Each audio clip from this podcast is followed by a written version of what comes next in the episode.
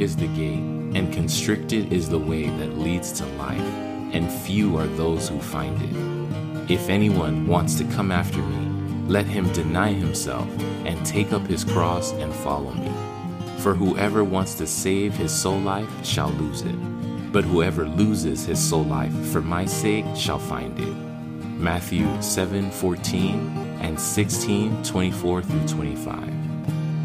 This week, we conclude the series titled Living the Kingdom Life Throughout Our Human Life, with further speaking by Brother Ron Kangas regarding the kingdom life as seen in the Gospel of Matthew. This meeting was held in August of 2014 in Anaheim, California. A link to the full audio can be found in the episode notes.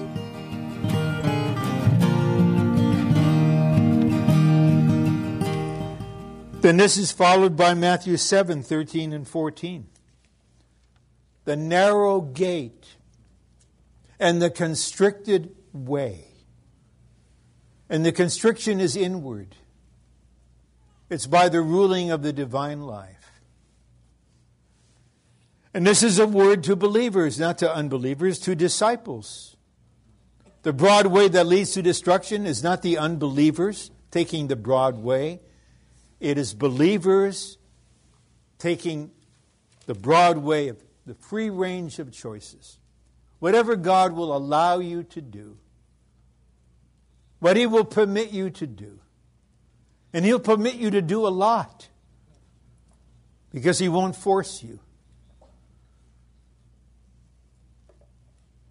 But we made a decision, many of us. We will not take that way.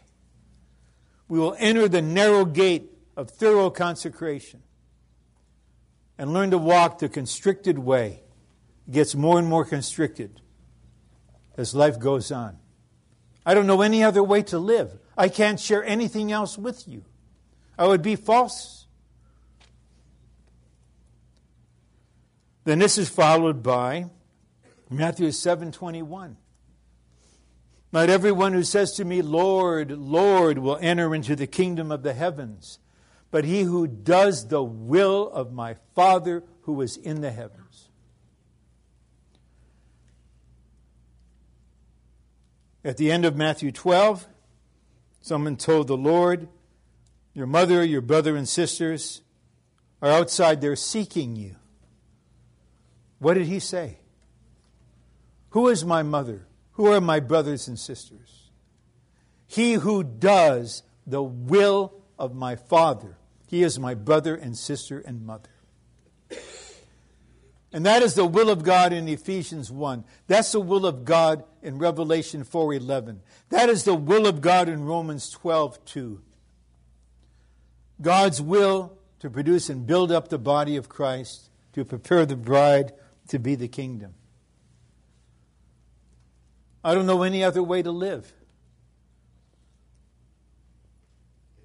To spend your whole life, then you meet the Lord to say, I let you do all these things. But you didn't do the will of my Father. You're lawless. You lived a lawless life. I don't want to hear that from the Lord.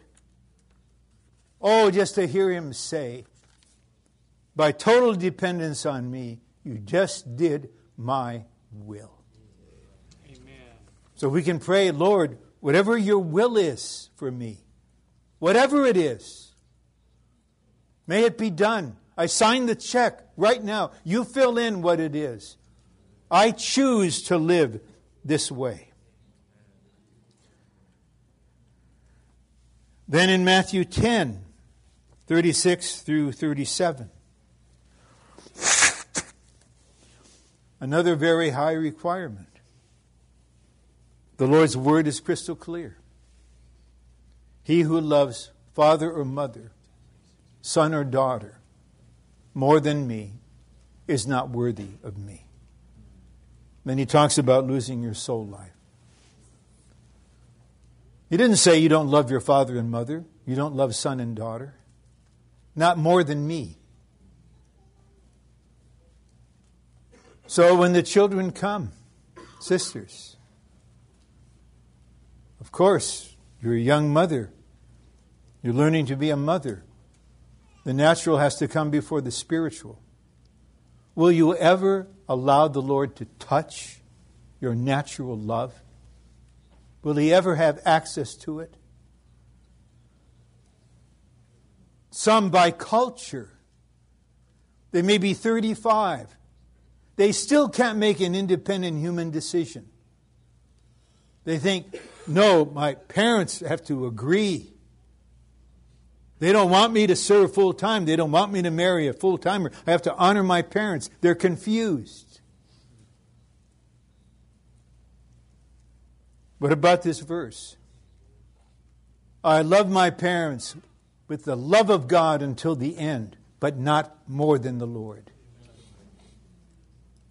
I love my daughter and my two sons, but not more than the Lord. And even my daughter shepherded her dad one day. She said, Dad, don't protect me. Don't protect me. If the Lord ordains certain sufferings for me, don't protect me, because that's a way of protecting myself. And she suffered very much. And she gained very much. And she knows and I know she knows. I love her, but not more than the Lord. This love is absolute.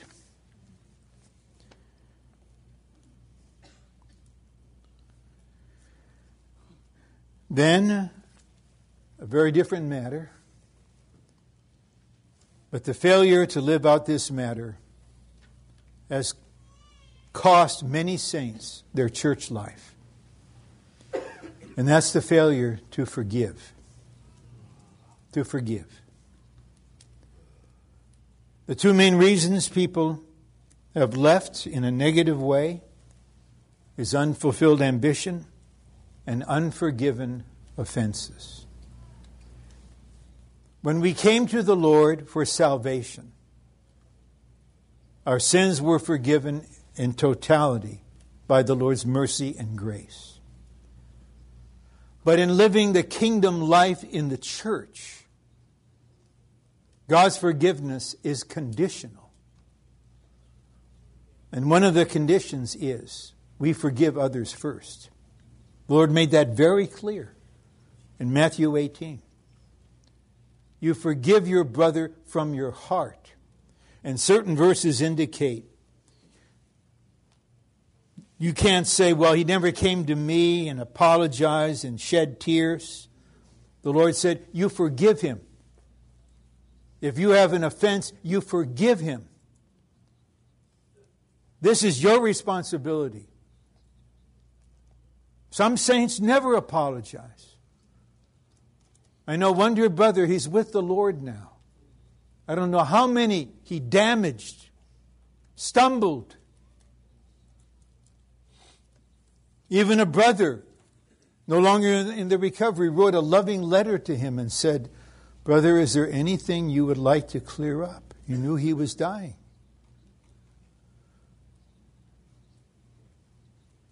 So many of us interacted with this person. But in relation to the Lord, our require, his requirement is forgive him. I can say, he owes me nothing. There's no debt. Even I pray, Lord, forget all of his offenses. Don't ever bring them up. Don't hold them against him. This is part of the kingdom life.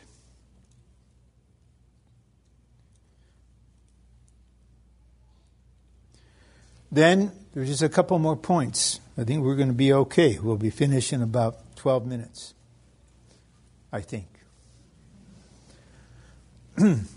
Matthew 24. You have an illustration of rapture. Two women, what are they doing? They're both grinding. I think it's quite boring, routine, household chores again and again and again. Much of our daily life is just boring. mediocre, repetitious. But the verse doesn't say one was grinding, the other was pray reading. They were both grinding. But one was taken and the other was left. Then two men are in the field, whatever the field is. They're welders, they're physicians, they manage a business, they're in the field working. And when did the rapture come? Not when they were in a meeting and not when they were PSRPing, not when they were singing in their, with their vital group. Right in the midst of their boring human life, that's when the Lord decides to rapture. But why did he take one and not the other? Well, the Lord is not arbitrary. He doesn't go, take her, take her not, take her, take her not. He's not arbitrary. There is something of an inward reality in one of these sisters that's not in the other. Because she is living the kingdom life in the midst of her ordinary chores. And maybe the soul, even the physical body, is kind of worn out with some of the chores, nevertheless, deep within, the spirit is in contact with the Lord. She's one with the Lord. She lets the Lord grind in her grinding. The brother lets the Lord labor in his laboring. And so there's the response. I'm so thankful the Lord used that as an illustration. because the vast majority of us are going to live an ordinary, largely boring human life from stage to stage until the end. We're going to have to change the oil on our car. Someone steals the license tag from my license plate. I have to go to the DMV. I can't say God men don't have to buy a replacement no, I've got to get in line like anybody else. I've got to floss my teeth. I've got to go to the dentist for another crown. You know the, the dentist's favorite hymn? Crown him with many crowns. Probably lead to a root canal. Okay. This is human life. And the only legitimate exception is to those that are called full time and that is full time.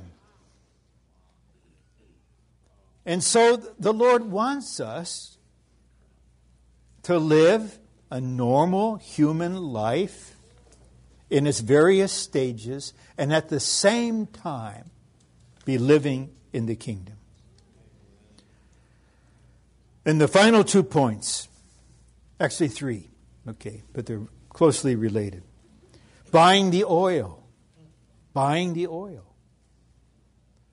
What happens if we don't live to be raptured? I think you've got a much better chance than I do to be here when the Temple Mount is cleared and Israel signs the covenant with the European leader and the temple is built, and now you know the countdown is in effect three and a half years. But many of the saints will pass away they want to have oil in their vessel. You want to pay the price to buy the oil. Then the next point related to it, and that balances it, is you realize a talent has been given to you according to your ability. That's your God created ability, developed by education, brought into resurrection. And so that's part of our responsibility, the practical functioning according to the God ordained way.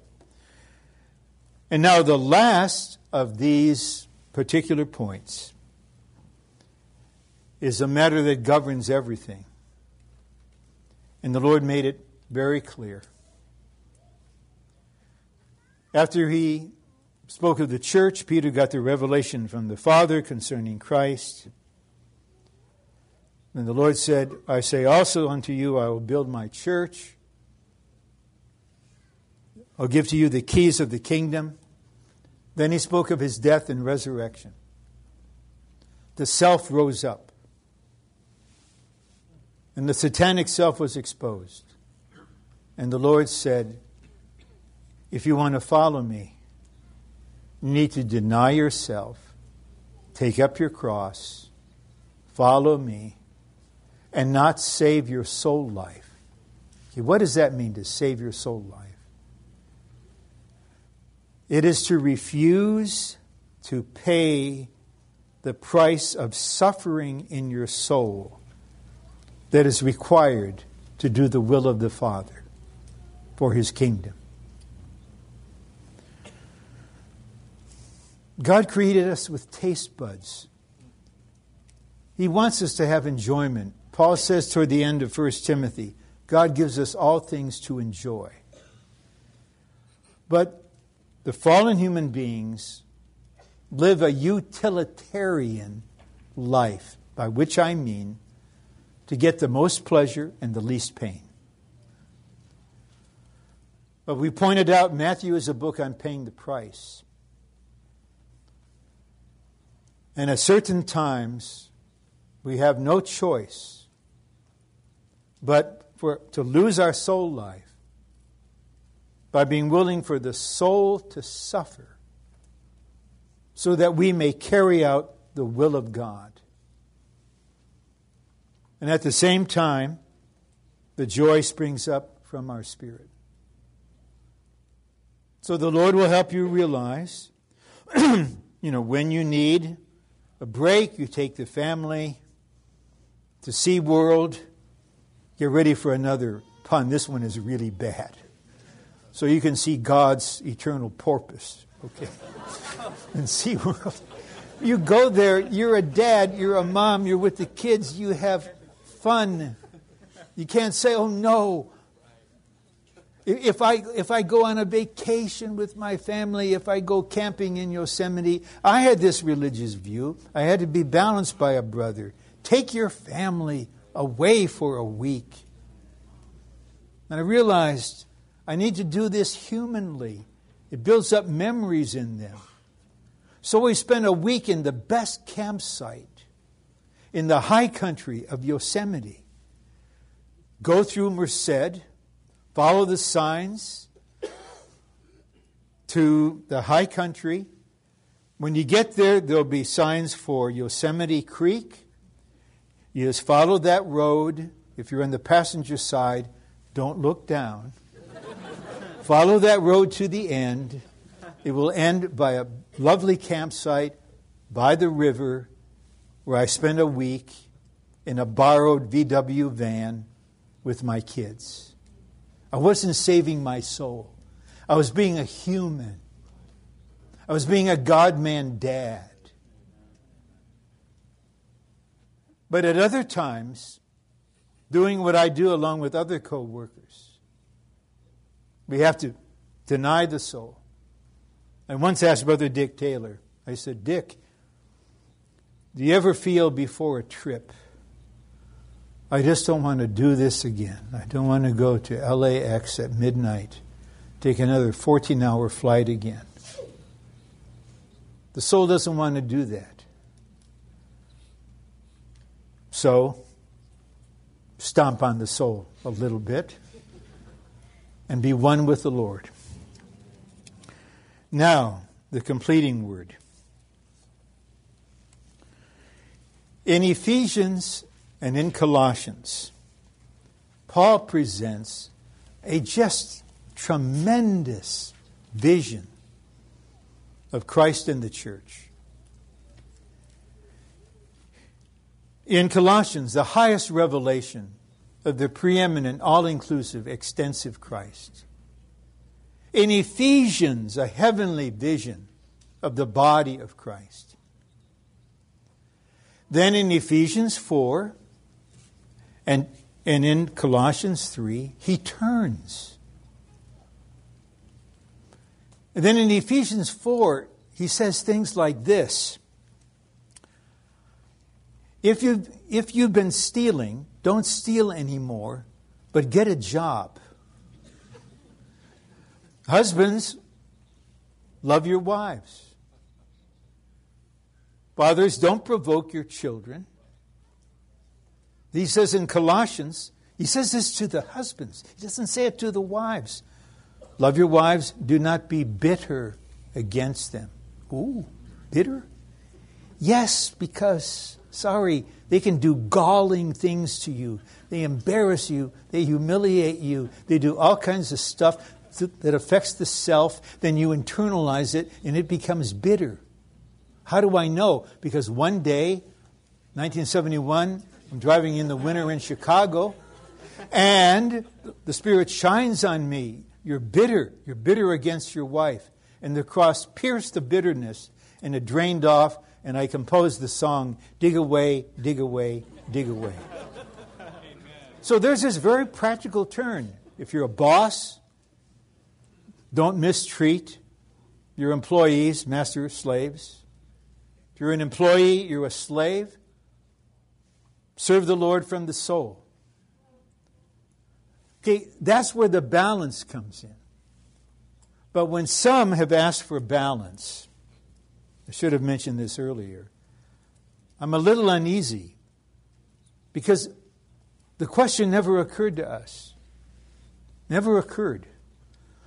So that question about balance can have two sides to it. One is, I just want to be so even.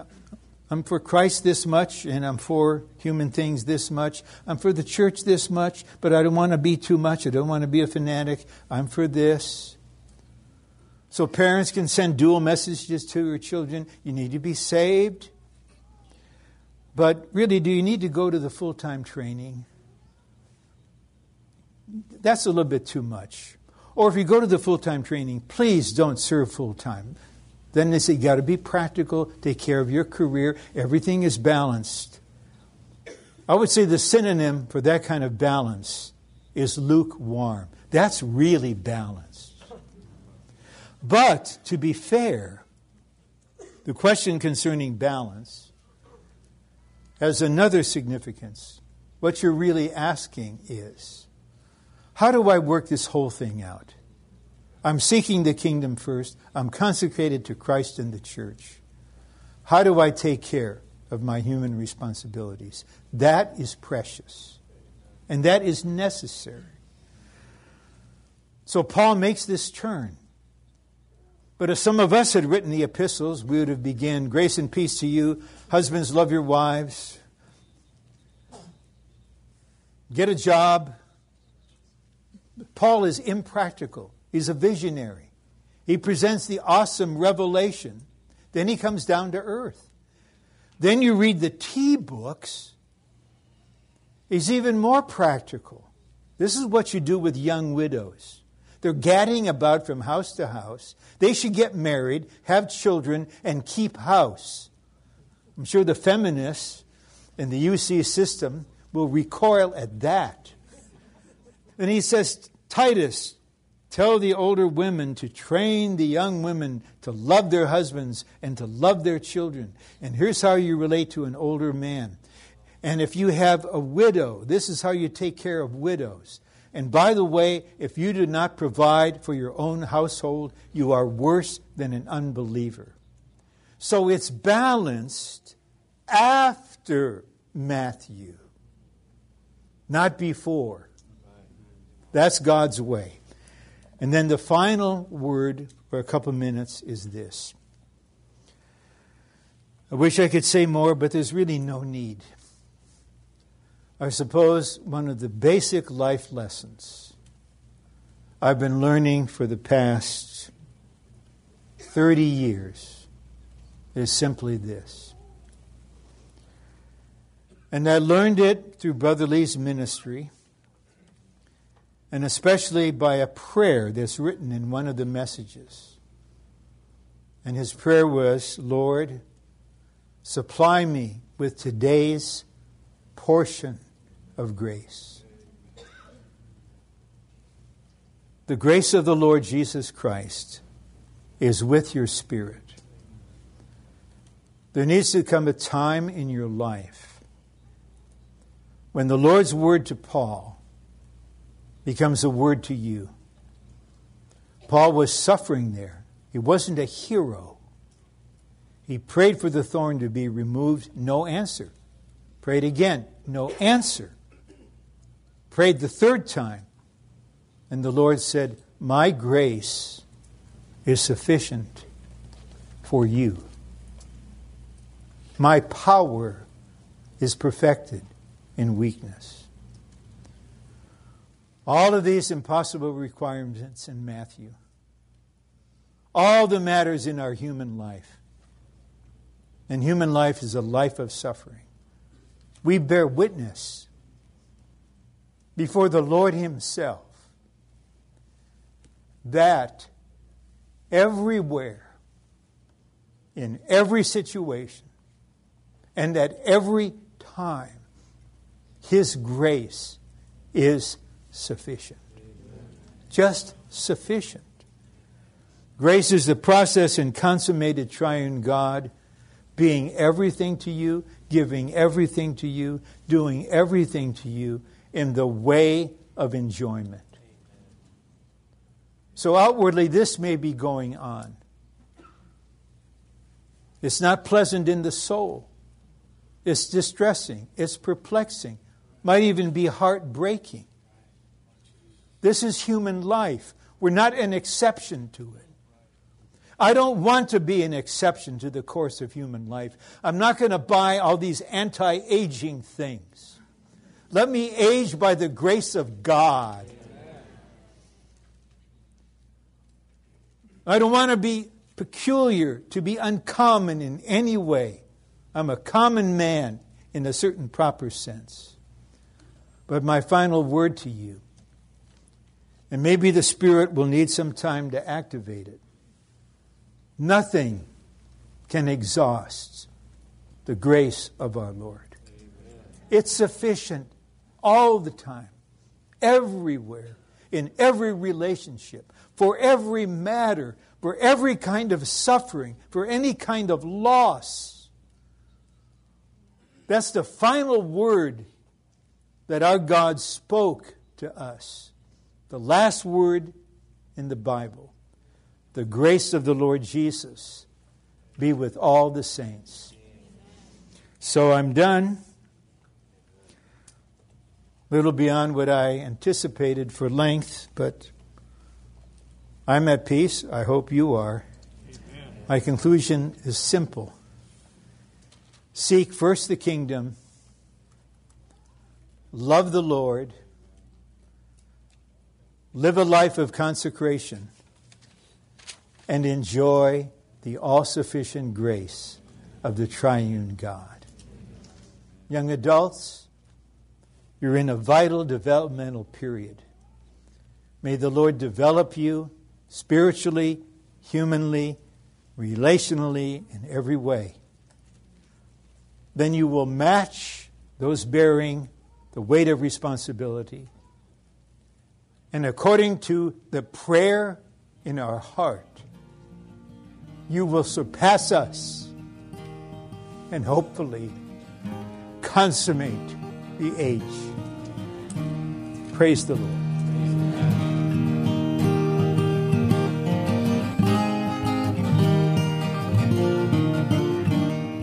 Thank you for joining us today.